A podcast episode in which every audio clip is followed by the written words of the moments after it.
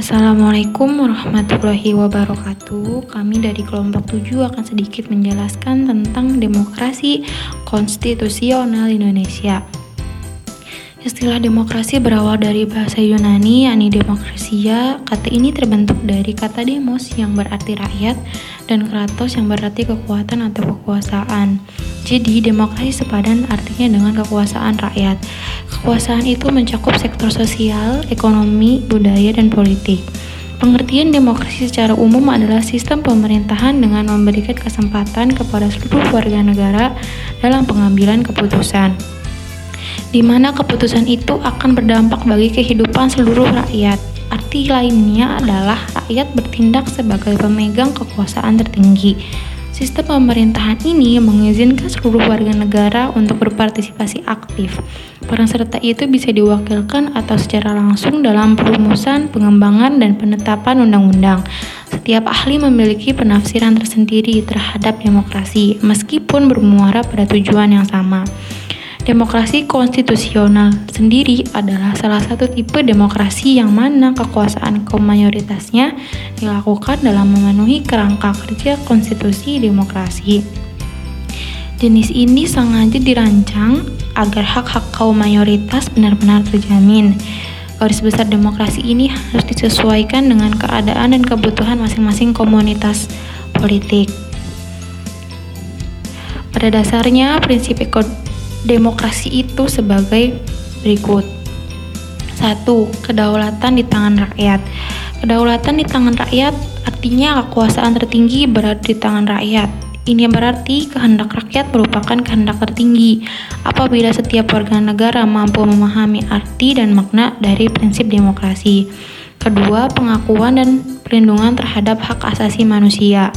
Pengakuan bahwa semua manusia memiliki harkat dan martabat yang sama dengan tidak membeda-bedakan jenis kelamin, agama, suku, dan sebagainya. Pengakuan akan hak asasi manusia di Indonesia telah tercantum dalam Undang-Undang Dasar 1945 yang sebenarnya terlebih dahulu ada dibanding dengan Deklarasi Universal PBB yang lahir pada tanggal 24 Desember 1945 tentang peraturan hak asasi manusia.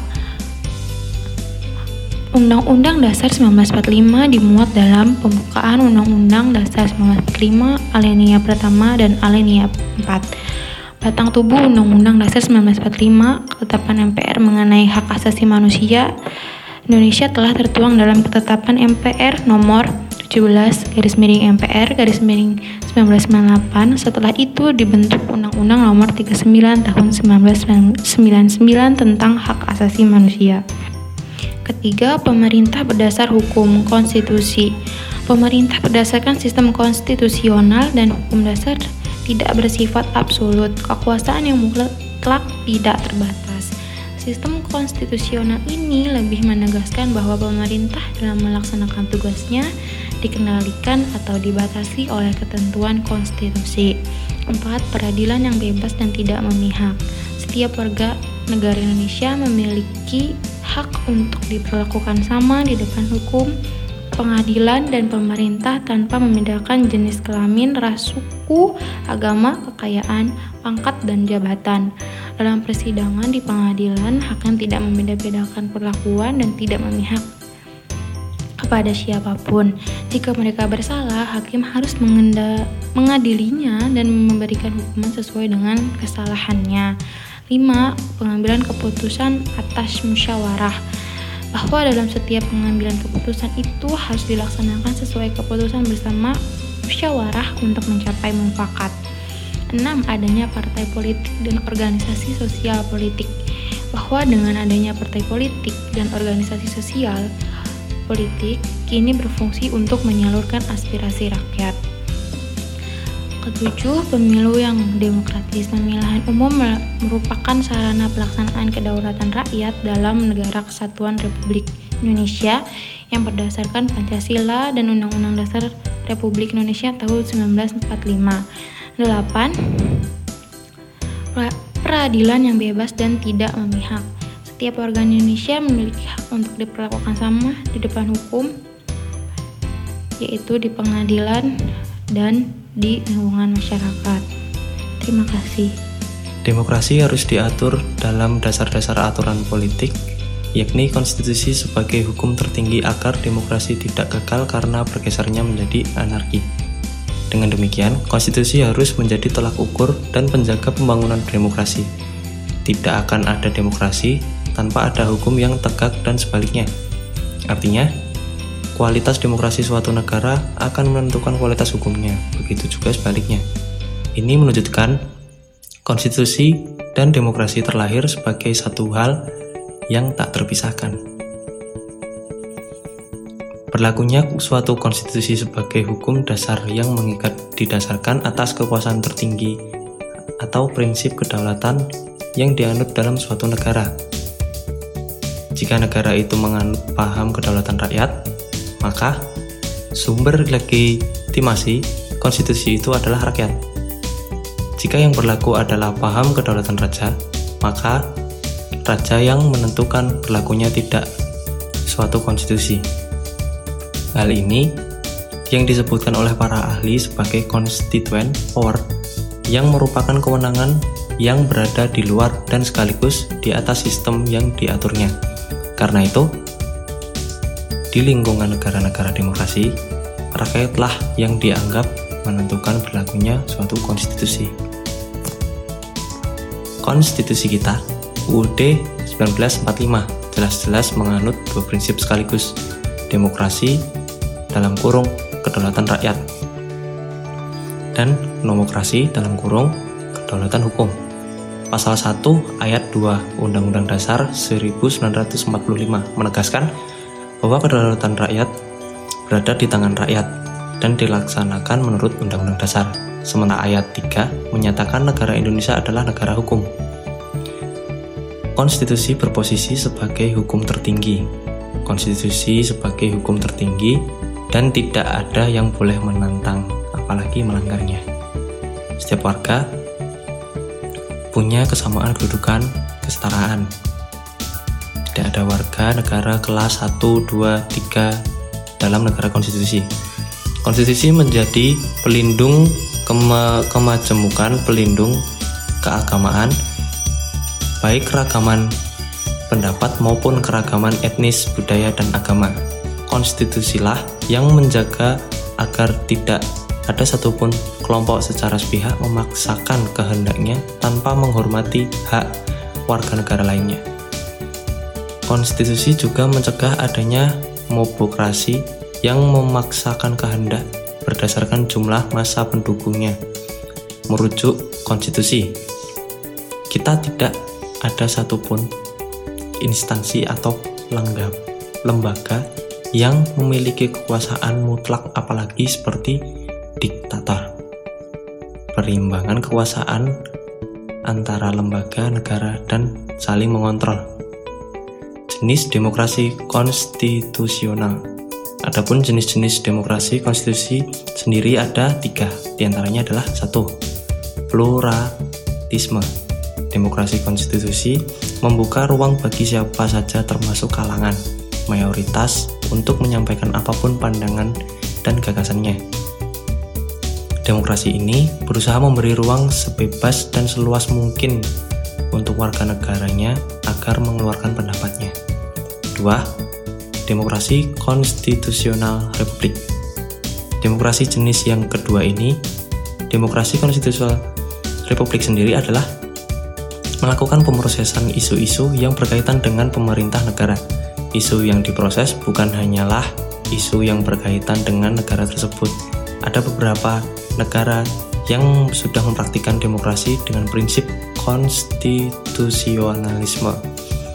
Di antaranya adalah negara India, negara Prancis, dan juga negara Irlandia. 3. Konstitusional langsung. 3. Konstitusional langsung. Sementara yang terakhir adalah konstitusional langsung di mana jenis demokrasi konstitusi ini adalah mewujudkan semua progresi dan prosedur pendapat masyarakat yang disesuaikan dengan konstitusi yang berlaku dalam suatu negara. Konstitusi inilah yang akhirnya memunculkan sebuah partisipasi yang sifatnya langsung dalam bidang politik. Unsur-unsur demokrasi Satu, kebebasan dalam membentuk organisasi. Dua, kebebasan berekspresi. Tiga, hak milik diakui. Empat, hak milik dan dipilih. Lima, kebebasan pers. Enam, adanya lembaga rakyat. Hakikat demokrasi Pancasila Demokrasi Pancasila adalah demokrasi yang dihayati oleh bangsa dan negara Indonesia yang dijadwal dan diintegrasikan oleh nilai-nilai luhur Pancasila yang tidak mungkin terlepas dari rasa kekeluargaan. Akan tetapi, yang menjadi pandangan kita sekarang, mengapa negara ini seperti mengalami sebuah kesulitan besar dan melahirkan demokrasi? Banyak para ahli berpendapat bahwa demokrasi Pancasila itu merupakan salah satu demokrasi yang mampu menjawab tantangan zaman karena semua kehidupan berkaitan erat dengan nilai luhur Pancasila. Menurut Profesor Daji Darmodi Harjo, beliau mempunyai pandangan bahwa demokrasi Pancasila adalah paham demokrasi yang bersumber kepada kepribadian dan falsafah hidup bangsa Indonesia yang terwujud seperti dalam ketentuan-ketentuan pembukaan UUD. Profesor Dr. Noto Negoro, demokrasi Pancasila adalah kerakyatan yang dipimpin oleh hikmat kebijaksanaan dalam permasyaratan perwakilan yang berketuhanan yang Maha Esa, yang berkepribadian kemanusiaan yang adil dan beradab, yang mempersatukan Indonesia dan yang berkedaulatan seluruh rakyat. Asas-asas demokrasi asas kerakyatan yang yaitu asas yang berdasar pada kesadaran terhadap kecintaan kepada rakyat, nasib dan cita-cita rakyat serta mempunyai sebuah jiwa kerakyatan atau dalam arti untuk menghayati kesadaran bahwa semuanya senasib dan memiliki cita-cita sama sama dengan yang lain. Asas musyawarah untuk meraih mufakat, yaitu asas yang berdasar pada memperhatikan dan sikap menghargai aspirasi dari seluruh rakyat yang berjumlah banyak dan melewati forum permusyawaratan dalam rangka untuk pembahasan dan menyatukan segala macam pendapat yang keluar dan untuk mencapai mufakat yang dijalankan dengan adanya rasa kasih sayang dan pengorbanan agar mendapatkan kebahagiaan bersama-sama. Isi pokok demokrasi Pancasila adalah sebagai berikut. Pertama, pelaksanaan UUD 1945 dan penjabarannya dituangkan batang tubuh dan menjelaskan UUD 1945. Kedua, menghargai dan melindungi HAM.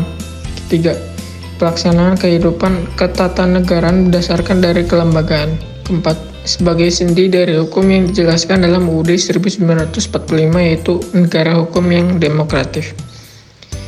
Ciri-ciri demokrasi Pancasila adalah sebagai berikut. Pertama, pemerintah berjalan sesuai konstitusi. Kedua, terdapat pemilu secara kesinambungan. Ketiga, adanya penghargaan atas hak asasi manusia dan perlindungan untuk hak minoritas. Keempat, merupakan kompetisi dari berbagai ide dan cara dalam, menyelesaikan masalah. Kelima, ide yang terbaik dan diterima ketimbang dari suara terbanyak. Demokrasi Pancasila merupakan budaya demokrasi yang dengan karakteristik khas Indonesia yang mengandung prinsip-prinsip Prinsip-prinsip pokok demokrasi Pancasila adalah sebagai berikut. Pertama, perlindungan hak asasi manusia. Kedua, pengambilan keputusan berdasar musyawarah. Ketiga, badan peradilan merdeka yang berarti tidak terpengaruh dan kekuasaan pemerintah dan kekuasaan lain, misalnya presiden, presiden, BPK, DPR atau yang lainnya. Keempat, terdapat partai politik dan organisasi sosial yang berfungsi menyalurkan aspirasi rakyat. Kelima, sebagai pelaksana dalam pemilihan umum. Karena kedaulatan ada di tangan rakyat dan dilaksanakan menurut UUD atau pasal 1 ayat 2 UUD 1945. Ketujuh, keseimbangan antara hak dan kewajiban.